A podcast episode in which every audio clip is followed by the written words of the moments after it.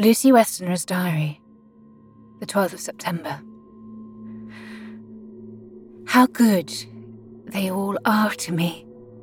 I quite loved that dear Dr. Van Helsing. I wonder why he was so anxious about these flowers. He positively frightened me, he was so fierce.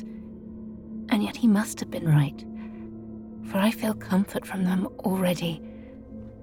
Somehow, I do not dread being alone tonight, and I can go to sleep without fear. I shall not mind any flapping outside the window. Oh, the terrible struggle that I have had against sleep so often of late, the pain of the sleeplessness, or the pain of the fear of sleep, with such unknown horrors as it has for me.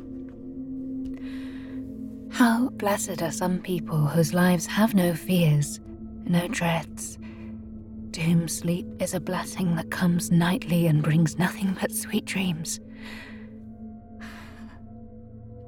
Well, here I am tonight, hoping for sleep, and lying, like Ophelia in the play, with virgin crants and maiden strewments.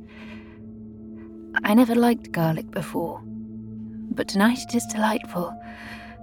There is peace in its smell. I feel sleep coming already. Good night, everybody.